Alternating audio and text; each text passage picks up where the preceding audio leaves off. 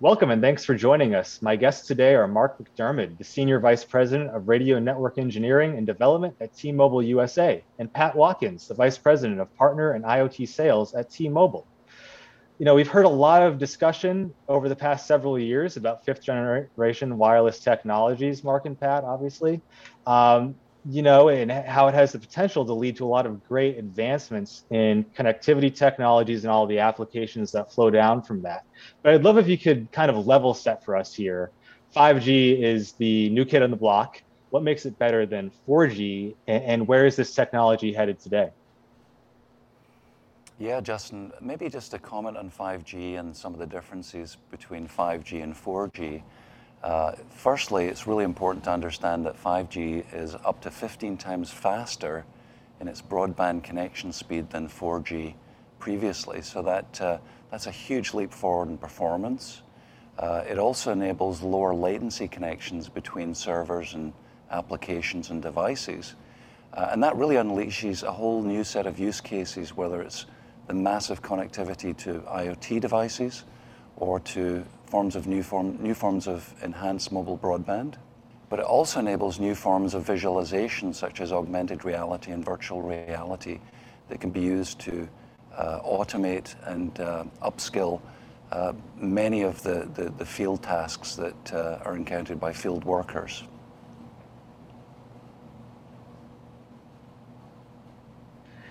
Got it. So it's faster, it's lower latency, as you mentioned, and you talked about a number of applications that have the potential to benefit from 5G. What are you hearing from, you know, federal agencies, from your partners about how they might be able to use those technologies? And what are you telling them about the possibilities? Yeah, well, we're certainly hearing a lot of interest from federal agencies around such things as natural resource management, disaster recovery, and also the replacement of maybe older legacy systems that may have been proprietary, where 5G can reduce costs and improve efficiencies. And Pat, on the partner side, you know, what are you hearing from, you know, whether it's federal agencies, government partners, state and local government partners across the board in terms of what they're looking for, what they need to know about this technology?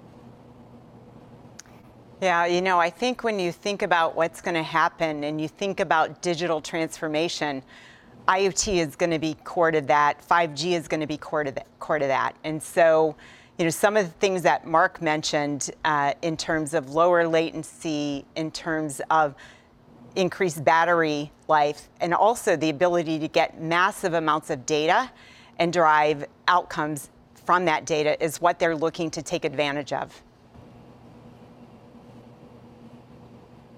And so are there some specific areas where, you know, agencies and industry are looking at in terms of cutting edge innovation today? Are there some specific advancements that are being worked on today that you should be particularly paying attention to? Yes. So let's just talk about a few categories. So when you think about government use cases and you think about the kinds of things that they could be doing, you think about autonomous vehicles and you have ground equipment that can now be guided via GPS and they're autonomous. If you also think about just drone technology overall, and you know, drone technology is growing for many reasons. You can do things like you can survey, you can do search and rescue. So these are the kinds of things that we're seeing federal and government agencies looking toward, as well as starting proof of concepts and looking at how they can deploy these into their operations. Mark, what are some of the technical challenges that agencies and industry are looking to overcome in those specific areas? Yeah, I think it's really important to recognize that coverage is still king. So to provide a reliable connection to some of the use cases Pat was mentioning, you've got to have great coverage. And at T-Mobile, we have access to an amazing asset base, both radio spectrum and network. So we deliver reliability through our low band coverage footprint. That's the 600 megahertz coverage layer that we've been working on for several years. So that's the foundational piece. And then obviously the extreme mobile broadband performance that comes with 5G is delivered via the mid-band spectrum in combination with the low-band spectrum as well. So that's kind of the foundational piece, and that's the piece that gives us the confidence to address these opportunities and really bring some of these use cases to life and realize not just performance, but efficiency too. Got it. And, you know, we've seen a number of natural disasters just in the last year or so where maintaining connectivity is really important, whether you're, you know, a first responder or just a person who's going through these events. You know, what are some of the trends that your team is seeing when it comes to the intersection of 5G and connectivity and disaster response? You know what, I can start on this one, yeah. Okay? I think that, you know, one of the things that is really interesting is how they can use it to understand what's happening before it happens. So being able to know what's happening in the surrounding community, what's happening, by example, perhaps with video surveillance. So they can use things like video surveillance to understand movement in an area, to understand changes in an area, to also do things like facial recognition. And so by taking this information and having it before something happens, it allows them to react quicker. It allows them to have precise information when they're reacting. And so we see this will ultimately be a huge benefit as they're looking at rolling out these technologies. Mark, what about maintaining connectivity in a situation like that in the middle of a hurricane or a tornado or what have you? Yeah, well, Justin, we've been working very closely with government agencies on research and development projects to figure out how do we bring relief coverage into areas that have been possibly devastated by high winds. And one of the challenges with wireless networks more broadly is, of course, wind doesn't mix well with antenna structures. So when we have a hurricane event or a very high wind, an occurrence of high wind and devastation, we know that we have to be ready to bring emergency relief to those areas and bring coverage back quickly. So we're collaborating with the U.S. government on new forms of drone-based coverage, where we can fly base stations several hundred feet above ground and power them for many tens of days to provide relief coverage, not just for people who need to be connected in times of emergency, but also for the first responders themselves. And Pat, maybe it's a good time to talk about wireless priority service too. Sure. Yeah. So wireless priority service is a great example of a service that we brought to life at T-Mobile for first responders across the nation, where at times of need, we give them priority access to bandwidth and connectivity so that they can do their job and stay connected to their teams. Yeah, I can imagine networks get pretty congested, especially in times of emergency when you have a lot of different people trying to, you know, just keep abreast of what's going on, right? Is that kind of what you're getting at? How you overcome those challenges? Precisely, yeah. In a moment of emergency, typically people are very concerned about getting connected to people, their family, their loved ones, and of course they're making calls, they're sending messages, and increasingly they're initiating video connections too to actually observe what's occurring. And that does load up radio networks to some extent. But through the mechanisms in 4G and 5G that we've developed at T-Mobile, we can prioritize access and bandwidth in such a way that wireless priority service can be given to first responders and that they actually get the ability to preempt the bandwidth in front of others. So that's a tremendous benefit to first responders. Right. And you know, I also wanted to ask about how this future of connectivity discussion intersects with rural areas, rural industries, places that typically haven't had good mobile connectivity in the past, and maybe even right now. You know, how does the future look in terms of rural industries, perhaps like agriculture, and, you know, the potential uses for 5G technologies there. Yeah, we see this is going to provide huge benefits. So Mark can talk more about what our plan is in terms of rolling out the network itself. But, you know, as we think about what we can do with farming, you know, that's a really important job on our planet. And so, you know, especially with the growth that's expected over the next few years, we're looking at how we can use 5G and the massive sensing capabilities. So we can have so many sensors connected, 100 times more than you see today in a single location. That's something that 5G affords us to do. And so we fully expect that you know, the sensors combined with artificial intelligence can create predictive models that reduce the risk. They're going to increase the efficiency. So you know, now you have systems that can monitor the crops and the soil conditions to provide farmers with real-time data. Farmers can quickly adjust their operations. They can better deploy their resources, and also they can do it remotely, so they don't have to have people on site doing this, especially when, you know, that's a huge cost to them. So better tools and intelligence, that's going to equal more food and using fewer resources for those farmers. So it's going to be good for the environment. It's also going to be good for farming economics. So we're seeing, I mean, I think that's going to be a huge benefit of what we're doing overall. We've also just announced a collaboration with Snohomish County, and that's the thing here. You know, we try to provide ways that our partners, including you know, the government, can work with us, or communities can work with us. So the we have an initiative right now. It's collaboration between Snohomish County, as well as the 5G Open Innovation Lab, and also some partners to create a state-of-the-art agricultural technology field. We have two farms in rural Washington that we're taking advantage of there. It's called the Food Resiliency Project, and it's funded by the CARES Act with the goal to bring together farmers and distributors, as well as technology companies, to transform the agriculture industry and also to improve the food resiliency. It's just great to hear that, Pat. I've got to tell you, I've got a little orchard myself in eastern Washington, and I'm very aware that in Snohomish, it's our 5G technology that's enabling the orchardist in one of those fields to precisely meter the water that's required to, you know, to sustain the apple trees. And the feedback we're getting right now from this pilot that's running, that the trees are healthier. There's less disease in the trees, which is resulting in better quality crops.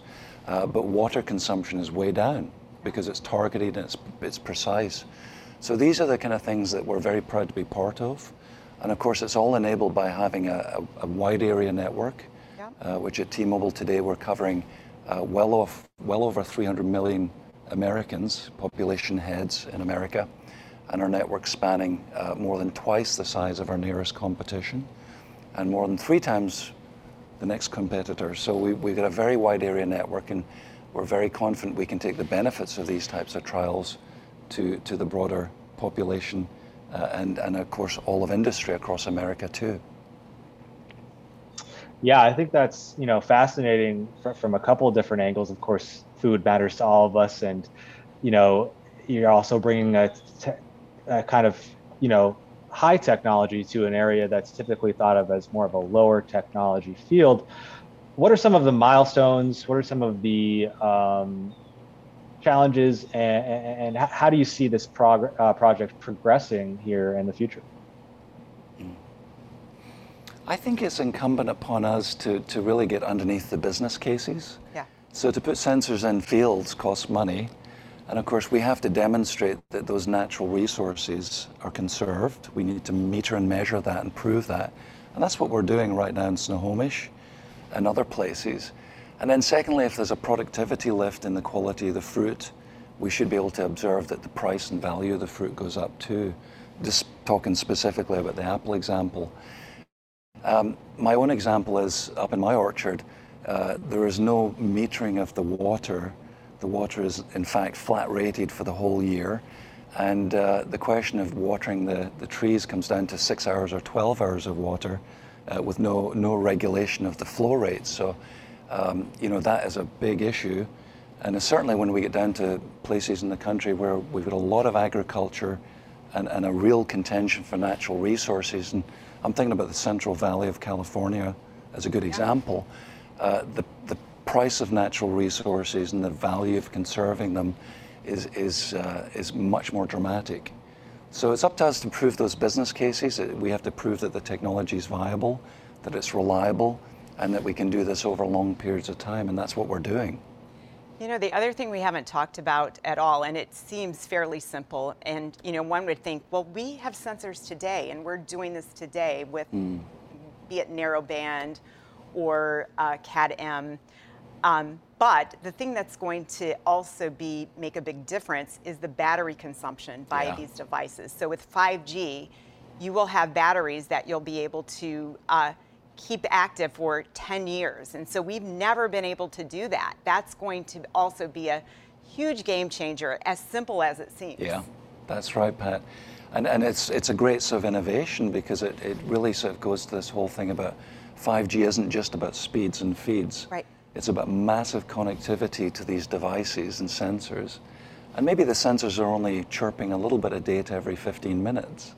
But to be able to process that efficiently allows us to reduce battery consumption. And that in itself is a form of efficiency and scalability that 5G brings to bear. Yeah, I did want to ask about that. I mean, that's a great point about, you know, battery power and how it kind of enables these, you know, far-flung sensors. And then data, of course, is a huge issue. Data crunching to kind of get after the artificial intelligence capabilities, applications that you've talked about. How does 5G kind of enable that data processing, those issues that you have where you're just having to process a lot of information to achieve the goals of whatever application you might be talking about, whether it's, you know, watering apple trees or whatever else? Yeah, maybe the way to think about it is 5G clearly enables a much broader range of data processing capabilities. And we talked about the sensors, maybe water sensors in an orchard maybe only chirp every 15 minutes, for example. And maybe they're conveying 4 bytes of information. Very low power, very low data rates. So those kind of applications can be processed in the cloud very efficiently and cheaply. Yep. So 5G fully enables all of that. But the other end of the scale, if we're, let's say, monitoring manufacturing of you know, instrumentation, or you know, in a defense situation, you're monitoring the condition of weaponry on a DoD base, and the data feeds might be in the megabits per second. 5G also enables new forms of distribution of compute. So we're developing solutions around mobile edge compute, where we can terminate the traffic very locally to the application, and we can put compute there and deal with the data loads very locally. And that obviously reduces latency, and it allows for the dedication of resources in a way that really solves very quickly the data questions in people's minds, the customers' minds. Got it. And you mentioned something I wanted to get to there as well, which is the Department of Defense is obviously moving out pretty aggressively with some 5G use cases at their bases across the country. And, you know, speaking of remote, these bases are often in deserts and very, very, very remote places around the country, and DoD operates in remote places around the world. So can you talk a little bit about what DoD is looking for out of 5G in these various use cases? What are some of the possibilities there for the Department of Defense specifically? Yeah, well, we've had a great conversation already about natural resource management, but we do know that DoD is very concerned about the environment and the consumption of natural resources, and what effectively is, you know, some pretty material changes in the climate. So those are real use cases that are of deep concern to the U.S. government and the DoD entities right now.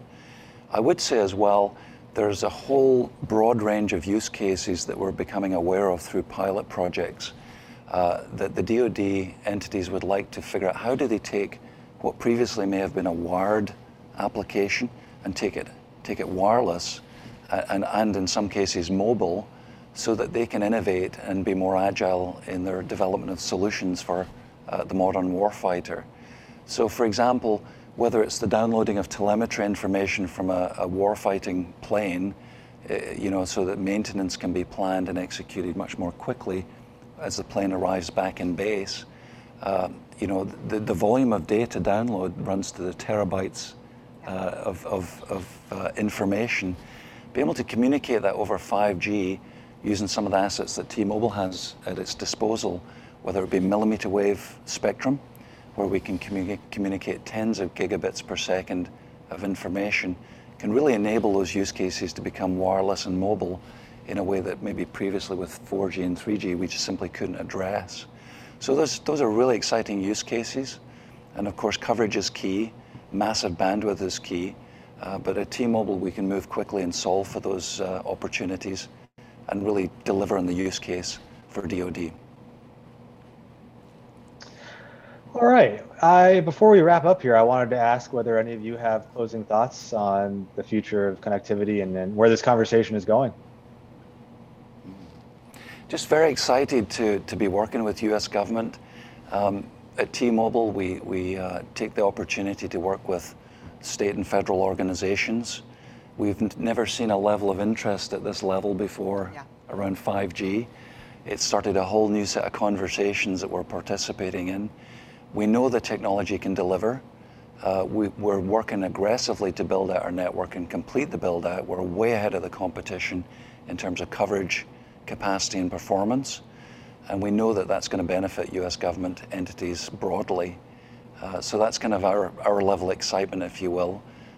And Pat, I don't know if you have any closing thoughts. Yeah, I would say the one thing that we are also trying to do is how can we assist you in moving, or assist them in moving faster. So through the innovation labs, through those experiences, we have a lab called Curiosity Lab, by example, where we have 5G enabled autonomous vehicle track. And so that's a real live lab situation. It's in a suburb of Atlanta, Georgia.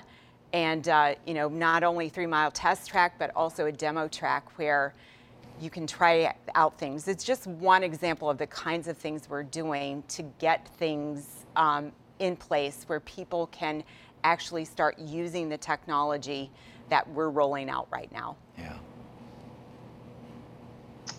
All right, well, I'd like to thank today's guests for a fascinating conversation here. It's Mark McDermott, the Senior Vice President of Radio Network Engineering and Development at T-Mobile USA, and Pat Watkins, the Vice President of Partner and IoT Sales at T-Mobile. I'm your moderator, Justin Doubleday. For more on this discussion, visit federalnewsnetwork.com and search T-Mobile.